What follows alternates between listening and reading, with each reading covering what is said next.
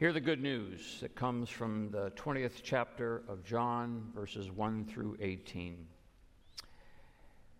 Early on the first day of the week, while it was still dark, Mary Magdalene came to the tomb and saw that the stone had been removed from the tomb. So she ran and went to Simon Peter and the other disciple, the one whom Jesus loved, and said to them, They have taken the Lord out of the tomb, and we do not know where they've laid him.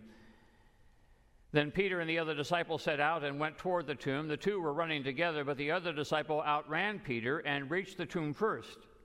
He bent down to look in, saw the linen wrappings lying there, but he did not go in. Then Simon Peter came, following him, and went into the tomb. He saw the linen wrappings lying there, and the cloth that had been on Jesus' head, not lying with the linen wrappings, but rolled up in a place by itself. Then the other disciple who reached the tomb first also went in, and he saw and believed, for as yet they did not understand the scripture that he must rise from the dead. Then the disciples returned to their homes. But Mary stood weeping outside the tomb. And as she wept, she bent over to look into the tomb, and she saw two angels in white sitting where the body of Jesus had been lying, one at the head and the other at the feet. And they said to her, Woman, why are you weeping? And she said to them, uh, They've taken away my Lord, and I do not know where they've laid him. And when she had said this, she turned around and saw Jesus standing there. But she did not know that it was Jesus. Jesus said to her, Woman, why are you weeping? Whom are you looking for? Supposing him to be the gardener, she said to him, uh, Sir, if you've carried him away, tell me where you've laid him, and I will take him away. And Jesus said to her, Mary. And she turned and said to him in Hebrew, Rabboni, which means teacher. She, Jesus said to her, Do not hold on to me because I have not yet ascended to the Father, but go to my brothers and say to them, I am ascending to my Father and your Father, to my God and your God. And Mary Magdalene went and announced to the disciples, I have seen the Lord. And she told them that he had said these things to her. This is the word of the Lord. Let us pray. By your grace and through your mercy, we pray, O Lord, that you will allow us to once again hear the good news that the Lord is risen, and that we may experience and see him in our midst and recognize him once again. For we pray this in Christ's name. Amen. Years ago, when I was in seminary, I was recruited to be in a talent show. Why are you laughing? Never before had I been recruited to be in a talent show, and since it had long been believed that I had no talent, I was actually anxious to learn what talent they wanted me to display. And when I asked them that question, they kind of looked at me rather sheepishly and with some stuttered hesitation said that actually what they wanted me for was comic relief. they wanted me to play a magician who had no talent, a magician who couldn't get his tricks to work. And they had the whole act worked out for me. I was going to do a card trick, you know, have someone pick a card, put it back on the deck, and shuffle it, and then not be able to find it. I was going to pour water into a magician's hat and, you know, and do a little wa- waving of my wand and then put it on my head and drench myself. I was going to call a man out from the audience that had a tie on and then I would cut the tie in half and then I'd wave my wand magically and then it would probably not come back together again. And the final act, I was to take my assistant, a young high school student, and I was to place her in a closet on one side of the stage and then I was going to do a little hocus pocus and then walk over to the other side of the stage, open the door, and she was supposed to come out, which of course she wouldn't. So that's exactly what we did. I did the car trick, couldn't find the card. I, you know, filled the hat with water, drenched myself, you know, cut the guy's tie in half. Don't worry, he was a plant, and ended up scotch taping that tie back together again. I put the young assistant into the closet and did a little hocus pocus, went over to the other side of the stage, and out she came.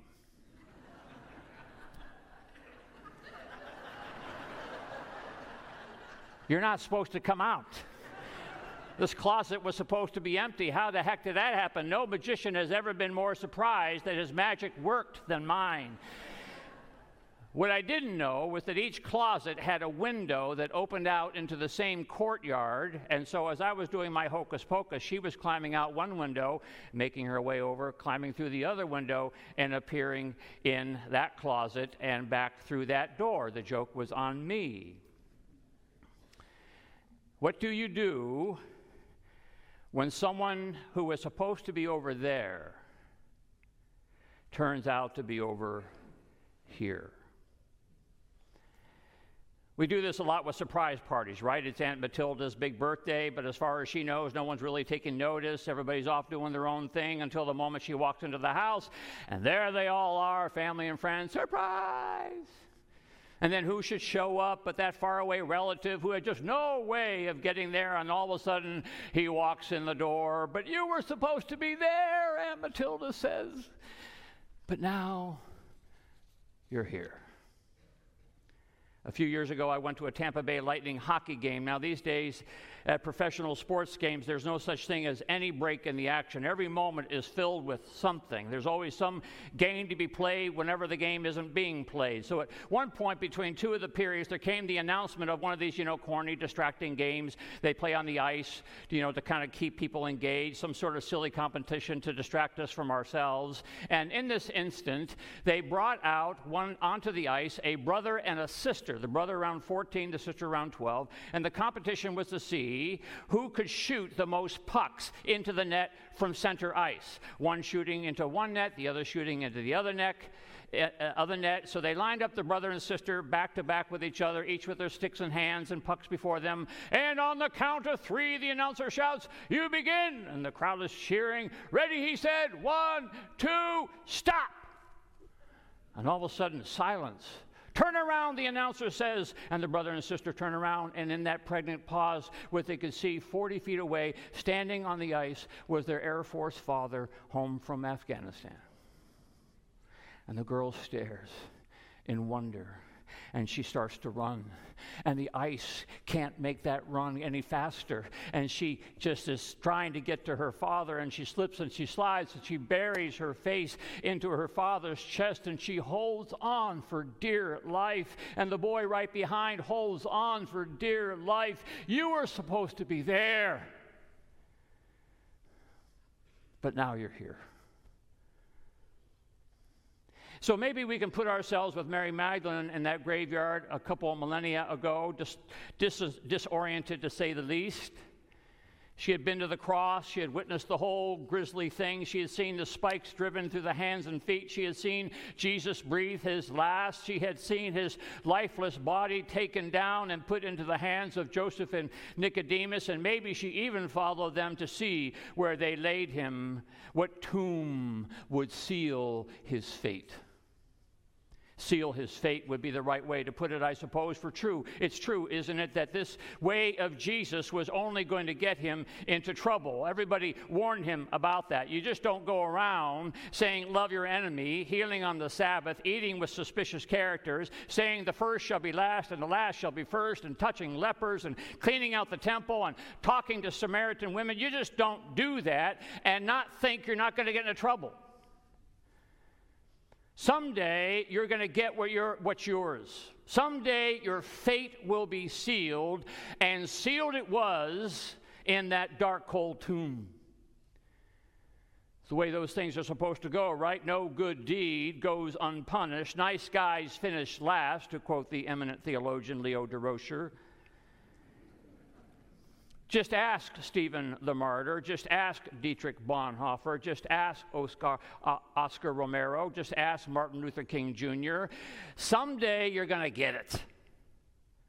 Someday your fate will be sealed. It's always been, right? It's always been the argument against love. It's always been the argument against love. Love is all well and good, they say, but you know, look where it gets you in the end. Love may be good in church, yeah, yeah, yeah, but love ain't good out there. Turning the other cheek just gets you another sore cheek. Giving away your coat and cloak only catches you a cold. When you love, you seal your fate in the end. It's the old argument against love, which means, of course, it's the old argument against God. We quote from the Bible and we say God is love in one breath, and then maybe not realize that in the next breath we're saying love ain't worth it. God is love, but love isn't worth it. So without knowing it, we've argued against God. We've argued against the man who touches the lepers, the man who walks, talks to the wrong people, the man who forgives his executioners, the man writhing on the cross. But now all that gets thrown up in the air when we're walking through that garden with Mary, and who should appear but the one who looks like Jesus, someone who sounds like Jesus. And like Mary, at first, we just can't believe it. Like Mary, our eyes may be playing tricks on us, we think. Like Mary, we, we were told that the fate was sealed, so the best we can come up with is there, oh, there's got to be some other explanation. It must be the gardener, it must be tears in our eyes, it must be wishful thinking. Like Mary, we say, ah, you were supposed to be there, but, but are you here? Can you be here?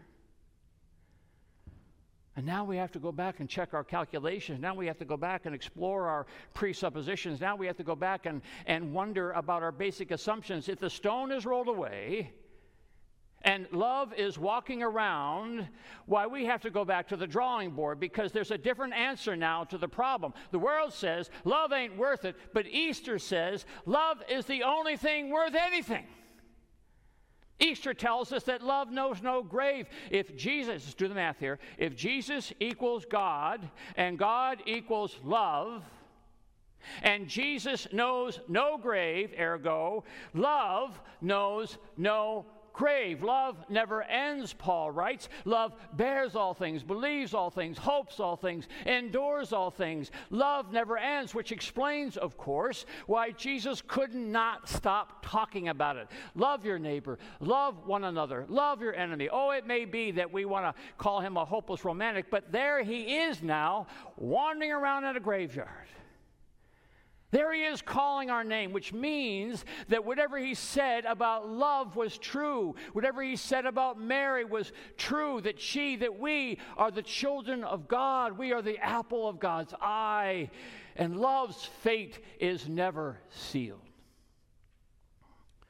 It's been that case from the very beginning. Astrophysicists have been arguing for a long time about the, about the Big Bang and, and what was there before the Big Bang. But we religious folks have known all along, or at least suspected, that what was going on before the Big Bang was the Father, Son, and Holy Spirit spinning in a dance, a, a dance of love. The Father loving the Son, the Son loving the Spirit, the Spirit loving the Father, the lover, the beloved, and the act of love, the great and furious dance of love, one great centrifuge of love spinning, spinning, spinning, and then bang!